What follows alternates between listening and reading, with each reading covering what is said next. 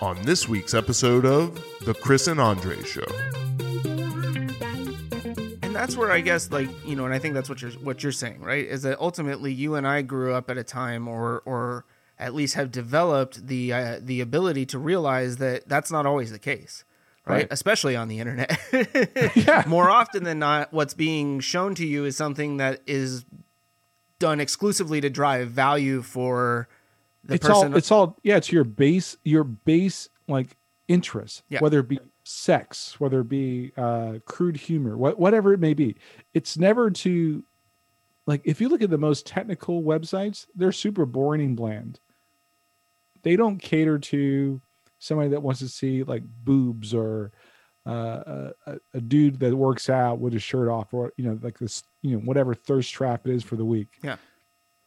that's not sexy like the internet is not the real internet is not sexy. I spend most of my day in the terminal. like that's not sexy to the average computer user. So yeah, I get why people they fall into the Facebook trap. They fall into the uh, Twitter trap and it gets hard to get out of it. So I just assume then that these are the same people who think that there are horny singles, mature singles in their area that are ready to meet them. I mean, is that all the time. So? These are the same people that then are replying to these, you know, like email spam bots saying, "I, you know, send me a thousand dollars so I can come see you." Yes, Chris. Like you th- you think it's like super complicated, but that's because you've peeked behind the curtain.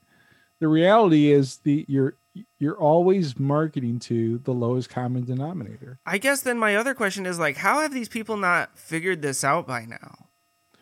Like at some point, you would. I mean, it, no, I I know that it doesn't always happen, but it's just like you would think that you would catch on to the con at some point. Like it would, you know, or or when somebody that actually cares about you in any a family member, a close personal friend, a colleague at work that you have mutual respect for, right? Like these are just some of the says, "Hey man, what you're talking about is absolutely crazy." Or are you sure that, you know, that girl that you're talking to is actually not some 30-year-old Russian dude in his basement? Like you know, and instead of instead of you saying, "Wow, this person who actually who I know in real life and can see like and cares about me and has a vested interest in my success as a human being is asking me to question this. Maybe I should look into this further." That person goes, "Fuck you, man. You don't know about Svetlana and we're getting married next week and all I have to do is send her a $30,000 engagement ring."